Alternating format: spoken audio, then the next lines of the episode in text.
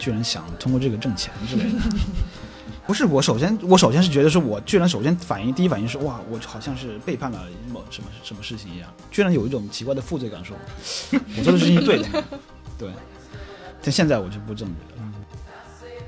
那去年还有一篇我很喜欢的那个叫什么《西照寺大集》，就是讲那个烟雾探测器的那个，啊对对对那个是你自己的故事吗？那是我自己的故事，因为我看到底下有人留言说问你的腿怎么样了。那是我自己的故事。他他他他有一点有一点点夸张了，但是其实这个故事是真的。麦克尤恩的在切尔斯尔海滩上啊，我非常喜欢他，就是他他他这个小说写的，一方面看你会觉得哇，他这么处理真的很厉害，很了不起；另一方面你会觉得就是这种，呃，他的叙事和抒情，包括对对白的运用，我觉得都是非常非常厉害的。嗯那我我现在觉得他是这个是他写的最好的一个小说。但房东这个角色其实就是他的所有的表达，其实都是非常个人化的，但他不是全部的我，但是我会拎出来一些特征在里面，比如呢？比如说好吃懒做，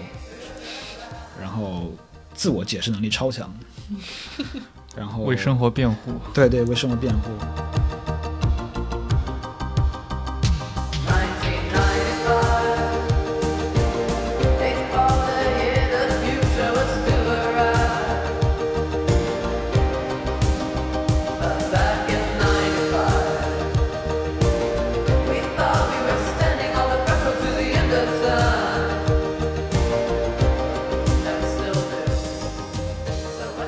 各位听众，大家好，欢迎收听本期的《忽左忽右》。呃，今天这一期我们的嘉宾主持是我的朋友张之奇，他同时也是界面文化的记者。大家好，我是界面文化的张之奇。然后我们今天的嘉宾啊，这位嘉宾呢，在微博和公众号上拥有大量的粉丝。他现在正在画一部更新一部漫画，名叫《老鼠什么都知道》，北京大望路著名的房东海带。啊，大家好，我是海带，然后我再更新一个漫主题漫画，叫《老鼠什么都知道嗯，老鼠什么都知道。我印象中你好像在里面也经常会出现，是吧？是以一个房东的形象。》。呃，一部分的我，它不是一个纯粹的我，真实的一个我的形象呃，老鼠什么都知道的微博是没有关注任何人的，是吗？啊，对，这是你的一种态度吗？不是是这样的，就是因为漫画，我这个漫画世界，我希望它是一个很封闭的世界，我甚至它是黑白的嘛，哪怕是在这种所谓的互联的世界，我也希望它是一个很封闭的世界，所以我不需要去互动跟其他人。那你跟粉丝留言互动吗？会有，但是不是太多，公众号上也会回复粉丝，会的。你更喜欢哪个平台上的粉丝？嗯，有时候我会觉得他们是同一拨人，但是就是工具会让人在这种社交媒体上呈现出不同的人格来，这个是能看出来。就是在公众号里面的人，他可能会更加的个人一点，但是你会发现在微博上的人，他说的话会更像是微博上的话，你知道吗？能 能理解。对因为微博是开放平台，它上面看他主页的人未必是他认识的人。啊，对，嗯他是就是公众号的那种，他有一点有点像是对话的这种风格。对你很早的时候就跟我讲过你要画这个东西，嗯呃我很长一段时间内，我一直以为你希望把自己和这个漫画给呃试图进行这么一个区隔。嗯其实我去年上半年的时候就已经很想找你来录个播客了，但是嗯我当时可能觉得，嗯，你可能不愿意，所以我就没问。嗯但是我们在上在北京见了一次之后，我回了上海没几天，你就上了王小光那个播客。啊，因为是朋友啊。你要不可以跟大家说一说你做这个漫画的这么一个由来？它其实是一个非常随机的故事，就是其实我这个公众号啊，如果有耐心足够翻得够钱的话，它其实是一个很个人的公众号。然后其实我干最早叫“孤独之心俱乐部”是吧？对，当时就是为了搞笑一点，就是弄成这样一个名字。然后他其实有点实验了，之前就是会想过说，呃，几个人一起来，呃，做点什么事情或者有意思的事情。然后，但后来就是其实就是等于个人像过去的博客一样在写，然后很随机的。然后这个漫画本身它没有一个，它甚至不是一个构建出来的东西，它是某一天。呃，我突然有一个想法，就是第一期的故事，我觉得这故事还挺不错的。然后我觉得两只老鼠来做这个事情可能是最好的，然后我就画了第一期。其实也是因为这个工具的便利了，就是我很多地我很多地方都说过这个问题，就是我用那个 Sketch 软件用的非常纯熟，然后发现它特别适合啊、导出文件，我只需要把对话框复制在不停不同的页面里面，然后一次输出就行了，所以就做了那一期。然后它是一个非常不成熟的东西，首先画的很差，其次它其实没有什么性格或者是其他方面的这种所谓的创造，它就是一个故事而已。但这个故事就是它出来之后的效果，以及大家给它的反馈，就让我觉得说，好像嗯，这个东西更更接近于创作。然后我就想，哎，要不就再多画几期吧。然后这个也是前面其一开始都是有非常强烈的游戏色彩，就像我做很多事情一样，所以当时会有很多的这种呃用梗，就是所谓的网络语言的梗，包括这种所谓的结构啊这种，刚好也是处于一个早期中年危机的症状，所以就 就就觉得这个事情它挺好，挺适合自嘲的，有一定的语言快感吧，然后所以就一鼓作气的画了一些，然后慢慢画下去之后，就发现它有一定的自己会觉得就是有不是很好玩的地方，会需要有一些变化。这个就是可能就是一个作品，如果你真的是觉得是个作品的话，你就反过来会要求自己说，是不是有一些可以提高的地方。对我，我觉得它是早期是一个非常草率的，以及非常的不成熟的东西，嗯，对但可能有它的风格吧。其实你当时开那个孤独之行俱乐部的时候，我当时应该就订阅了。那会儿你其实在里面经常发的是一些小文章，啊、对、呃，而且很短。对，那突然有一天，你把这个输出的形态变成一个漫画，这中间我相信它肯定是有一个，呃，你自己是要做一个选择嘛？可能一开始是个尝试，对你，是不是，是不是你后来是发现漫画更便于你将你的这些想法、这些趣味传播给更多的人呢？呃，我我我得想一下，其实不是的，因为我就像我之前说的，就是包括我画漫画，包括你说的小文章，其实我是有，我就是为了好玩，戏仿一个东西，就是我对戏仿这个事情是很感兴趣的，甚至我曾经做过一个不存在的书的书评，然嗯，后煞有其事的去介绍它是什么回事啊，包括这种，其实都是为了好玩。那么只是漫画这个事情，它可能会对节奏啊这方面的就是要求更高了，然后我可能在这方面就可能更有经验了。但是我其实也还蛮想去试试说，呃，继续去做一些这种戏仿的事情。我曾经想过，就是说要不去真的印一份报纸出来，然后就是我杜撰的那个《大望路纪事报》，然后里面有，就是把我之前在公众号里面去尝试那些东西再尝试一遍。其实我在最早的时候，甚至做过一叫“老鼠发布”的一个像期刊一样东西。那其实里面的作者都是就是你，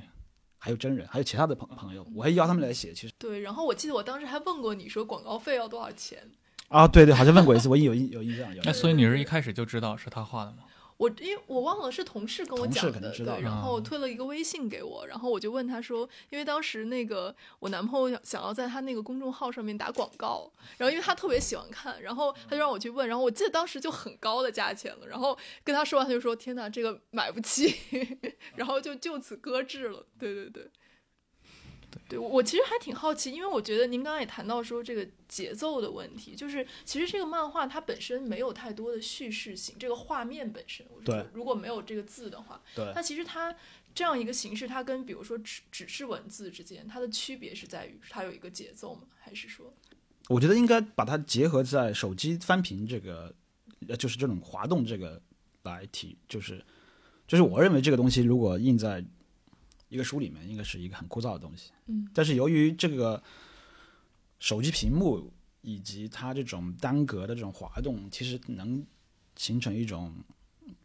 呃独有的，我只能这么说了，比较独有的看图的效果。嗯，就是，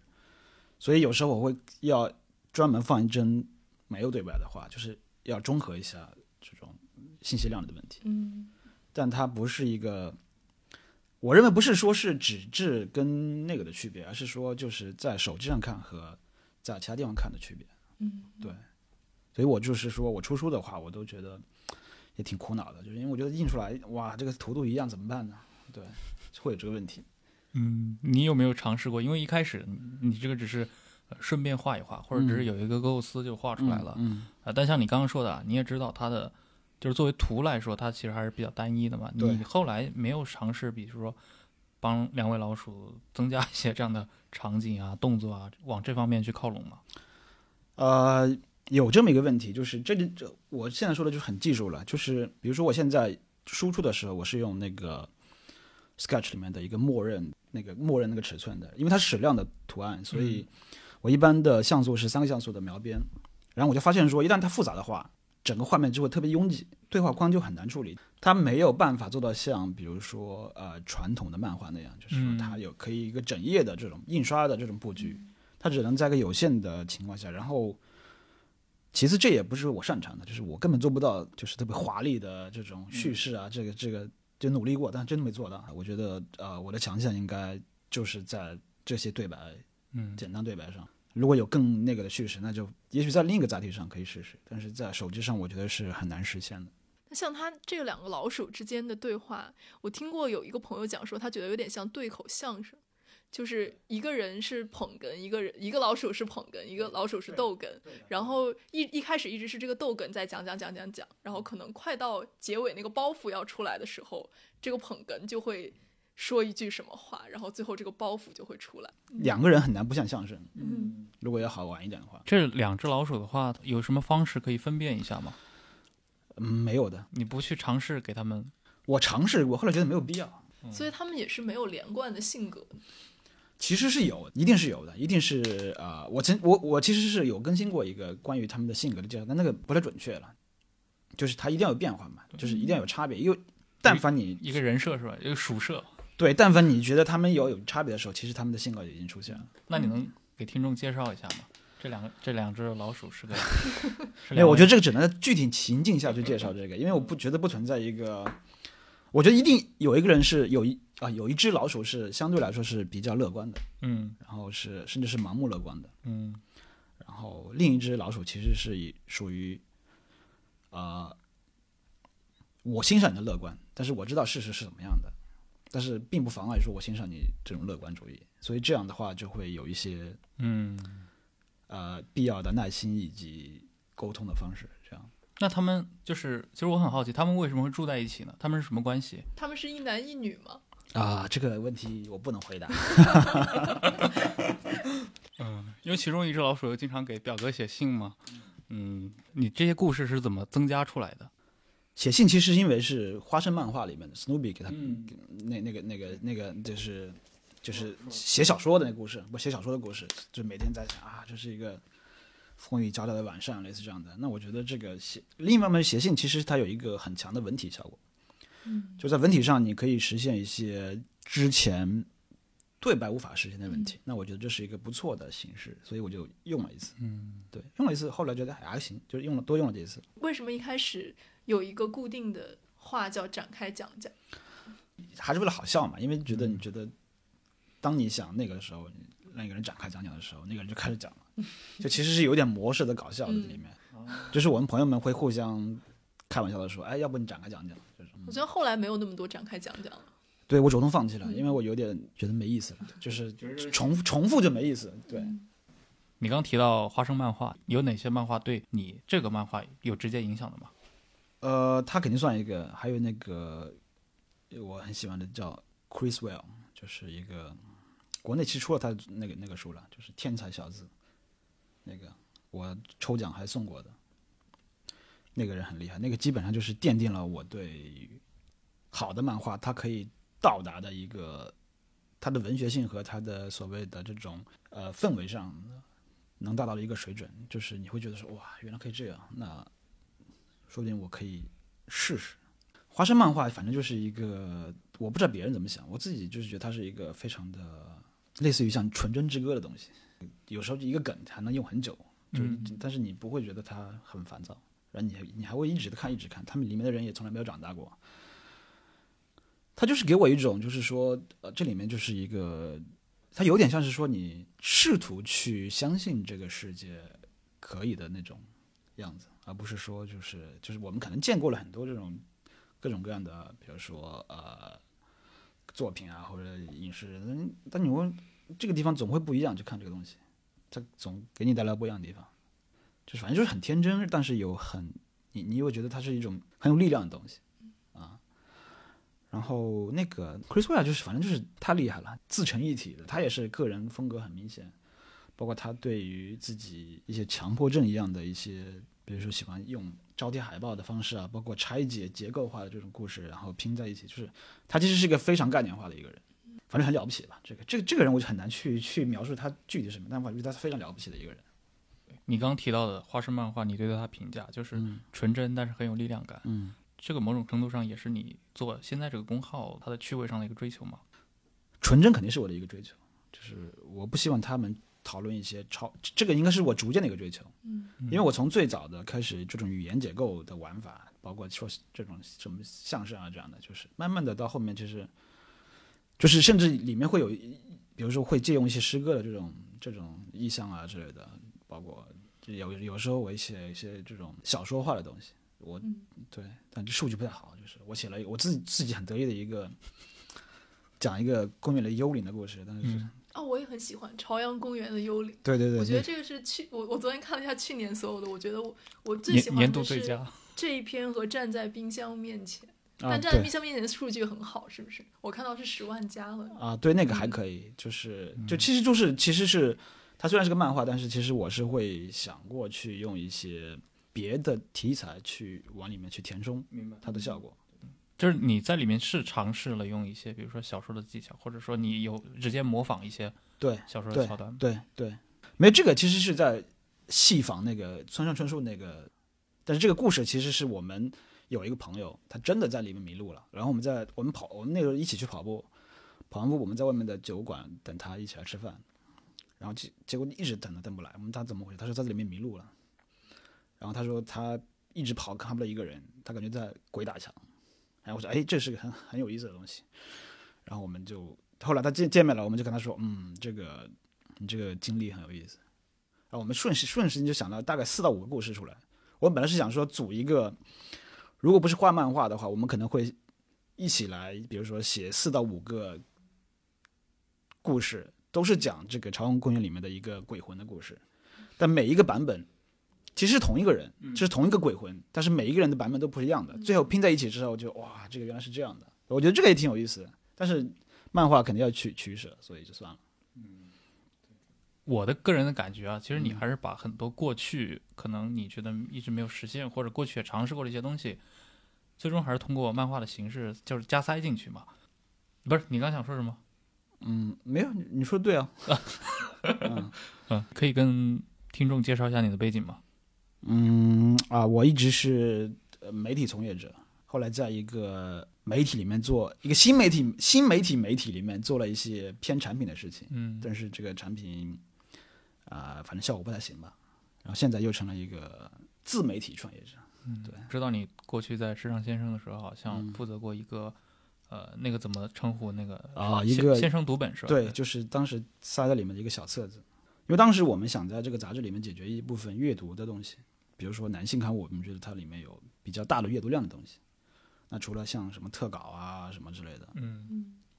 我们希望有一些，就是相对比较偏谈资的东西。当时有个很很很个人化的一个判断，就是这样可以，上厕所的时候拿着这个东西，其实挺挺好的。你拿一本大杂志进去，其实挺重的。就这样，那确实它就是它它的目标就是成为一个厕所读物。厕很好的厕所读物。对我觉得它应该在体积上是实现了这一点的。从那时候其实就已经开始在画。对，因为就是做编辑的话，你会发现约插画是非常费劲的。但后来发现，就是我并不需要很复杂的东西，我只要些只需要一些简单的东西。然后我发现说，在某些风格上，我自己就可以胜任。但那时候就是因为 PS，PS 是一个非常非常的笨重的一个软件，对，所以那时候画起来，我对我的电脑经常会觉得很暴躁，因为它图层一多，它就卡住了。你没有尝试过，比如手绘啊这样？呃，我对流线型和圆滑的东西是有审美上的偏见的，我就喜欢这个东西。这我觉得这是做杂志做出来的。比如一张图，如果它的分辨率不够的话，哇，只能放这么小。但如果你是一张数矢量的图的话，你可以无限大。对，但这个是无限大就成了一种标配了，你就追求这个东西。从时尚先生离开之后，一直到你开始画这个，其实中间隔了蛮长的时间，你做了很多事儿。对，呃那段时间你有你也一直有保留了这个，没有，也不是，就是我也画过一些呃，就是我、哦对我我试过 iPad 画，我试过用那个 paper 是吧？对对，就我都试过。然后我画的你，朋友圈里面有很多画的，我突然想起来了。你曾经不是用了我一个头像吗？对对对对，啊，是那张图是我画的，你说有一张这个一只手搭在一个人的身上。呃，说听说你今年又一事无成，对对对对，那张图是我画的 呃，不，这我知道，我从你那个微博里面啊，拷贝过来的。对对对，总体来说归结起来就是说我在做一个好玩的事情，但没有它它是不是一个所谓的有很强的规划的一个东西，它就是出于表达的搞笑去做的。会因为更新频率而焦虑吗？就是最近好像没什么想画的。会啊，我过去是不画嘛，就强行画，现在现在是因为要接广告，所以强行画。对，你的粉丝对广告的态度是什么？我看很多广告的下面都有评论讲说，在讨论广告的事情。呃，对这个事情比较费劲了。就是之前最早的时候接第一个广告的时候，其实是啊、非常的有很多人是非常抵触的，Sonos 是吧？是麦当劳啊，第一条是麦当劳，对薯条的广告，对，嗯然后很多人就是哇，这个人居然想通过这个挣钱之类的。这干嘛不可以啊？如果我靠漫画能挣钱，我也画。对，这个就是。那不是我首先，我首先是觉得是，我居然首先反应第一反应是哇，我好像是背叛了某什么什么事情一样，居然有一种奇怪的负罪感，说我做的事情是对的，对。但现在我就不这么觉得了，因为我觉得一个事情，如果它你首先是要比较健康的运转下去，这是最重要的。如果说你做不到这一点的话，靠热情是持久不了的。你没有道德或者你没有义务去这么做的事情。嗯然后这种画广告会不会对内容有影响？肯定是会有影响的，嗯因为你的故事其实是有要求的，它不是不再是一个自由状态。但我觉得这其实是客观的看，它其实算属于成本的一块，所以我觉得必要成本是肯定是必要的。嗯，所以我现在倒没有觉得说有什么问题，我只是需要控制说，我不想做成一个啊太多耗在，就太多总是在就接广告不是我的目的，其实是就是我希望这个事情其实最终是一个有比较好的一个解决的方方法，所以我说，呃，我为什么要去做一些别的事情，看看能不能以不以内容的方式来来来来实现这一点。嗯，接受赞助之类的嘛，比如说我们知道有那样的网站 Patreon 之类的。嗯没有，因为我觉得依靠赞助的收入是不靠谱的。对 什么叫不靠谱？就你也不知道到底会有多少钱嗯出现，包括之前比如说微信不是有那个打赏打赏那个功能吗？那我觉得这个这个这个收入其实是微乎其微的。啊、你也开通过对吧？我之前开通过，但后来我就懒得开通了，因为微信要写满三百字，我觉得我哪有那么多话呀？其实公众号对于图片类的不是很友好。是非常不友好的。我觉得这个就是很奇怪，就他们至今没有做这一点，就是非常不友好。其实我觉得之前那种呃一个号一个窗口的这个方式，其实它有点像过去的杂志一样，嗯，就是我进入这个世界之后，我接受它的设定了，现在就是把你强行的安插在一堆的一个流里面，然后这个时候你会发现它在体验和那个上都差了一点。对，但我觉得也能理解它为什么改版，嗯所以没什么好抱怨的。你有想过把它做成一个小程序吗？就比如这个小程序里面有它的漫画部分，有发布部分，有电台。就是我认我对小程序理解是，它不是一个打包的方式，小程序其实是一个解决一个具体需求的东西，嗯，所以理论上应该是说，你有很多小程序来实现一个世界的构建。但其实你是做过小程序的，那叫什么来着？我做了个猜拳游戏，那什么解决器是吧？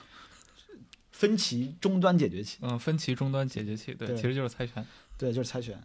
微信里面的表情里面其实也有那个猜拳那个，对，嗯但它是随机的，嗯就是你没有个人意志在里面。嗯。我希望有一些个人意志在里面。微信改版对你的流量的限制大吗？因为它其实对不是日更的号，对就，有影响，有影响，有嗯影响，有影响，还挺大的。嗯，就是说你就很难出现在上面那个圈圈里面。对对嗯对，就是不勤奋的人会受到惩罚。所以你的这个创作的灵感一般来自于哪里？你刚刚说过，比如说有朋友的故事，你的阅读啊，你的什么，包括你个人的经历啊，跟朋友聊天都有可能。其中的一些，比如说呃一直在使用的一些梗，它都是从哪来的？比如说黄油饼干，是因为你喜欢吃吗？对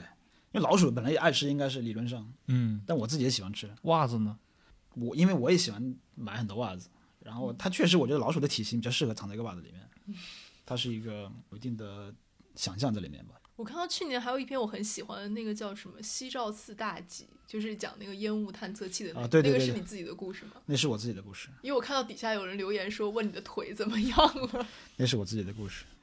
他他他他有一点有一点点夸张了，但是其实这个故事是真的。说我有一天我发现那个打开门，就是我在睡觉，因为我睡得很晚那天，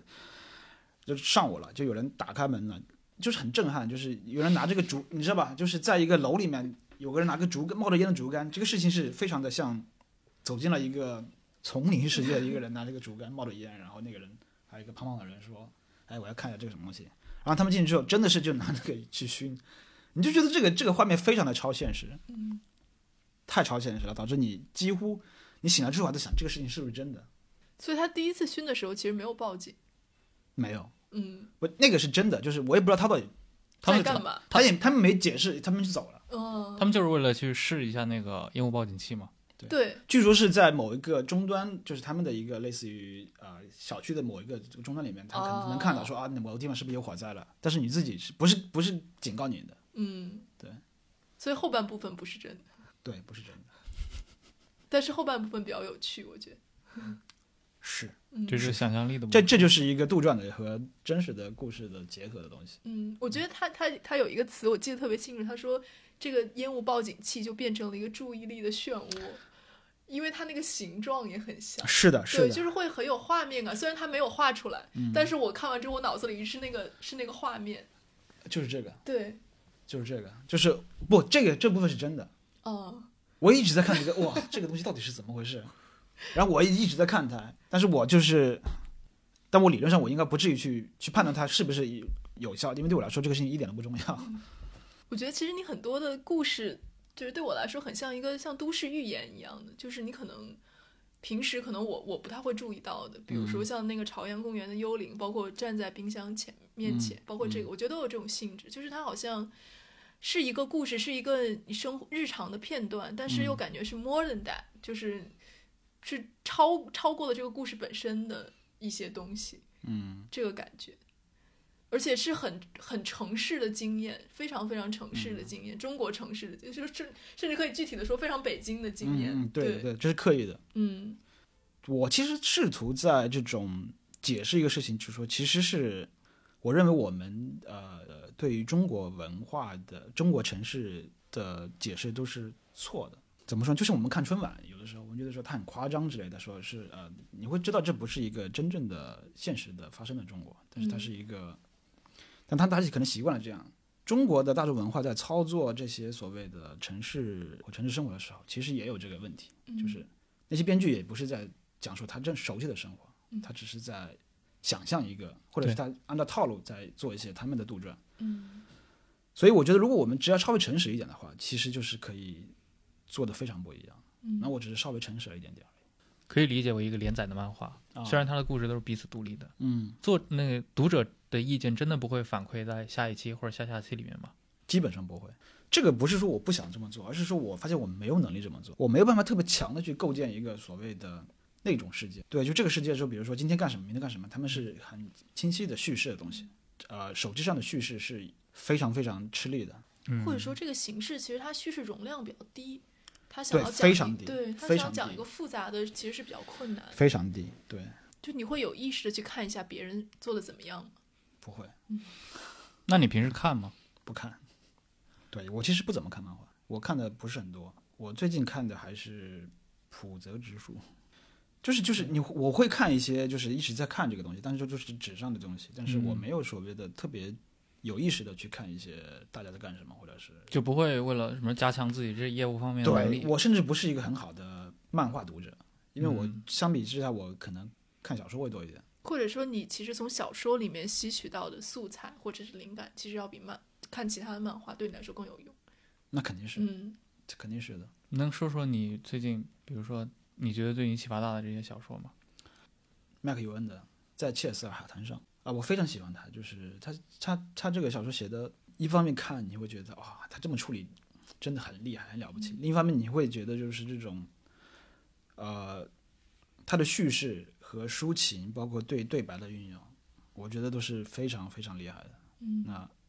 我我现在觉得他是这个是他写的最好的一个小说。你会看图像小说吗？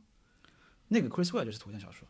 并没有不存在所谓很多的作品出来让你看，其实没有那么多。你是最近要出版了是吧？没有，只是刚好谈了一下，就是因为去年他们就找我聊了，然后去年我觉得怎么办啊？就弄弄出弄出来一定很难看，因为我觉得没有什么图片真的太一样了。但这次他们告就是告诉我，就是他们找了一个很厉害的设计师，然后那个设计师本身也很感兴趣，然后我看他给人做的书也很有意思，我在想，也许可以做一个不一样的东西出来。这样这本书里面我可能会有就是尝试一些我之前做的事情，可能会去有写作的东西。有那种别的东西，就是可能它会更符合一本书籍的样子，但八字没一撇。现在我也认识你很久了嘛，其实有相当长的一段时间，你在你对互联网产品的兴趣一直都很深。嗯，那现在你的很多时间、很多精力要去画个漫画，漫画其实跟互联网似乎是有点背离的，它不是我们这个时代最主流的，不是漩涡中心的东西。对，你某种程度上你是放弃了过去几年追求吗？对的。对的，肯定是这样。你做做做产品做失败了，那那有什么办法？那继续做呀。这里面又是我刚才那个观点，就是说你不一定是在，就是你坚持也不一定是对的，不坚持也不一定是对的。或者说你我现在坚持，可能接下来不坚持，或者我现在不坚持，接下来坚持了。所有事情都并不存在一个所谓的理想主义的东西。嗯，就是说啊，我一定是啊，我费尽千辛万苦什么之类的，然后做一个产品失败了啊，我再做一个这。OK，这样的人确实很伟大，但我觉得就是如果你是一个稍微理性点的人的话，你会觉得说就是，或者说你觉得说你有一些很现实的问题要在考虑的时候，那你肯定会做一些呃你能做的事情，而且很很多时候你会发现说就是这不是一个你主观上你怎么实现的问题，这里面。即使你个人做一个事情，可能在一个合适的时候做个核心的是对的，你可能在过段时，就是我觉得做互联网就有点像刻舟求求剑，嗯，就是你不知道说这次是不是对的，但是呢，你你可以去试，但你可以获得很多经验了，包括我也获得了很多很多经验，呃，但你会发现它它太多变量在里面了，对，它啊，这也是它有意思的地方，但我不会，我不会，我。不会鼓励大家去说，就是啊，永远去为了你的那些，你应该对自己诚实一点，就是你是不是享受创业这个这个爽的这种感觉，还是说你真的想做一个事情？因为我觉得，呃，真想做一个事情的话，其实是是比较直白的，他很清楚知道是我要解决什么问题，我就做这个事，这个这样的这样我就很能理解。但是如果是你要颠覆一个什么事情，那 OK，那就想你是不是？那那那那这个那是另一个问题了，那不一定是你的自我认知一定是对的，或者可能你是对的，但是没有这个机会。所以你觉得做漫画对你来说是更擅长还是更可控？啊，都是，嗯，都是。我我没有把自己定位成是我是一个呃纯粹的漫画作者，其实是就是我自己也在做一些别的事情，我也在尝试做一些呃。就是我跟你刚才聊的那东西，那东西不是一个，它肯定不是个颠覆式的东西，但是我觉得它有意思。然后对，那是挺有意思。对，先开心再说吧。就是现在是大概是这样。其实我之前那种之前做做做那些也是这样的，就是说你可能看到了所有的利好的消息、利好的东西，包括你能啊，但你会发现说，就是如果你看到了，所有人看到了，那做做这个事情就很费劲了。嗯。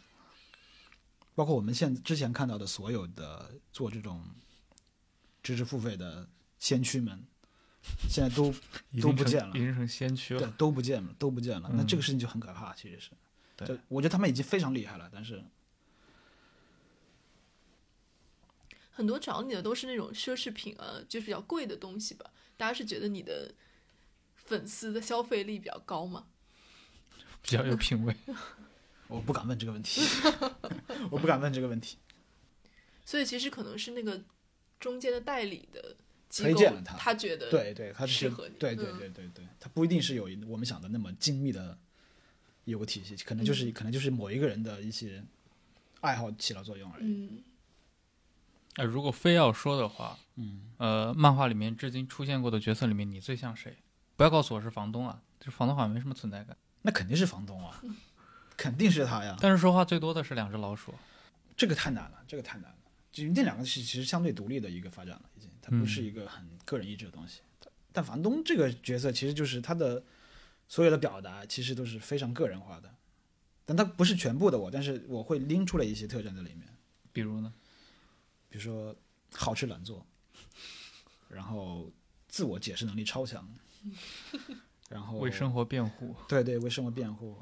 总体来说是想的比较多，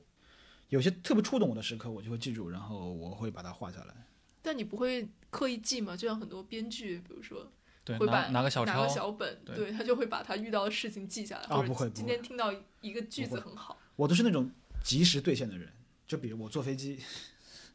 我觉得啊这一趟我我想了很多事情，我可能下周就把它划掉了。嗯，我不存在一个很很长远的作品要去积累素材，不是这样的，我是瞬间就实现了。嗯，那是忘掉了就算了，忘，那你也有什么办法？我印象很深刻，就是我呃有一次那个，我个人觉得那个蛮好的，就是我坐飞机的时候的那个，嗯我也然后然后我觉得好像就是也是有点超现实的东西，嗯然后这那一幕就很觉得很惊讶，然后回来之后我觉得嗯这个应该可以画一个，就像那个朝阳公园的幽灵那种，你自己觉得是很有意思的故事，但是读者反馈不好，就这种情况多吗？多的多的，一般什么题材会那个流量最大呀？呃，一定是很甜蜜的、嗯，温馨的东西，就是国王的幽灵那种。对，就是很治愈的高甜的。但我昨天看的时候，我我都没有 get 到它是一个甜的点。啊。对他最后最后出来那句话的时候，我说我想说，哦，这是什么意思？那可能你比较冷酷吧对。对我对，你比较冷酷。我觉得太冷漠了。对对对对，嗯我我觉得你们也可以去尝试一下，就是漫画里面，哪怕不是漫画，就是在手机里面写的东西。其实我觉得手机真的是会对，在提出新的这种阅读的题材的要求，无论是写作还是嗯就任何东西，我觉得都是这样的，视频啊什么之类的。是什么题材呢？我会觉得古龙的小说就很适合在手机上看，就是分行特别多的那种。对对对。还有一种就是说，其实就是你们有没有发现，其实就是表情本身是一个素材，就是、嗯，就是嗯可能你不找一字，但是你的发的表情就是能够构建出很强大的心理和信息流这种情绪这种东西。嗯这也是一个很很了不起的东西啊！所以我一直在想，就是这个东西为什么还没有人去尝试做一些有有有有意思的东西？用表情来写东西。包括那个 iPhone 那个 Animoji，就是那个、嗯就是那个动画表情那个。嗯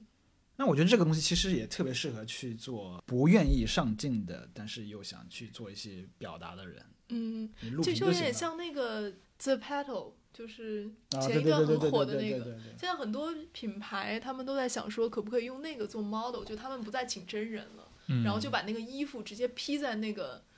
那个动画的形象身上，然后就会觉得很好像是很酷的一个东西，这样子。我觉得嗯就是还挺有意思，就是一定来说，我们创作的门槛是在变低了。一个技巧或者是某一个素材，你做的很有很很有趣，就就就就是一种表达嘛，嗯就不一定说一定要强行说要去做一些比如特别宏大的东西。而且是不是有的人会觉得绑定一个风格很重要？我觉得你如果足够足够个人化，一定是一个个人，就是就不是一个风格了。你不是在塑造风格，而是这个这就是你的风格。我也听说过，好像也有人希望你把它变成一个动画化。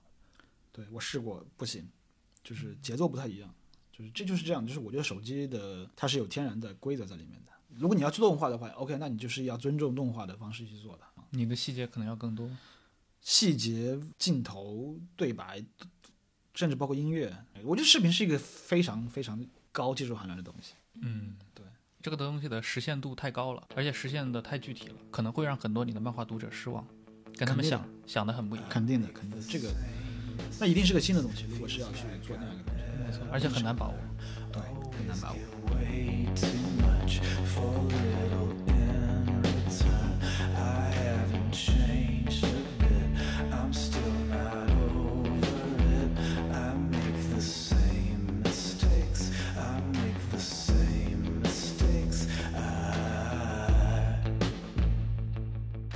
以上就是本期忽左忽右的全部内容，非常感谢各位的收听，我们下期再见。好，再见。再见。I'm still a teenage girl. I haven't changed a bit. I'm still not